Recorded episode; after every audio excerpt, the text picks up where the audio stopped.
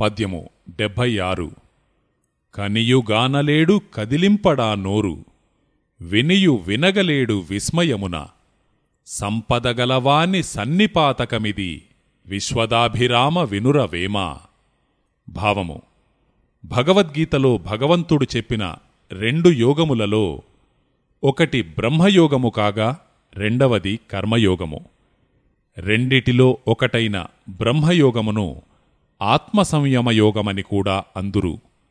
బ్రహ్మయోగమనబడు ఈ పద్ధతిలో జీవాత్మ ఆత్మయందైక్యమై ఉండి జ్ఞానేంద్రియములైన కన్ను ముక్కు చెవి నాలుక చర్మము సంబంధము కలిగి వాటి విషయ సుఖములను అనుభవించడమును విషయభోగము అంటాము.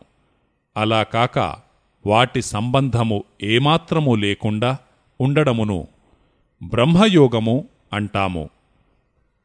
బ్రహ్మయోగములో కన్ను మొక్కు చెవి నాలుక చర్మము ఐదు పనిచేస్తూ అవి అందించు సమాచారమును జీవుని వరకు చేరవేయు మనస్సు లేకుండుట వలన మాటలు వినిపిస్తున్నను జీవుడు వినలేడు. అలాగే కంటికి దృశ్యము కనిపిస్తున్నప్పటికీ జీవుడు చూడలేడు. విషయము తనకు చేరకుండుట వలన బుద్ధి యోచించదు.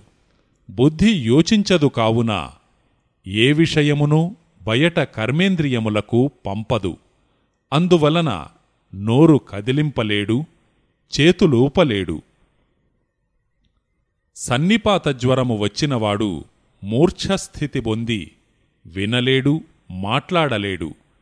అలాగే బ్రహ్మయోగము పొందినవాడు వినలేడు మాట్లాడలేడు. జ్ఞానసంపద గలవాడు బ్రహ్మయోగిగా మారి కదలక మెదలక ఉండును. కావున సంపదగలవాని సన్నిపాతమిది అని వేమన బ్రహ్మయోగిని గురించి చెప్పాడు. అలాగే బ్రహ్మయోగి చెవికి శబ్దము వినిపించినా లోపల తాను వినలేడు గనుక కనియూ గానలేడు వినియూ వినలేడు అని చెప్పారు.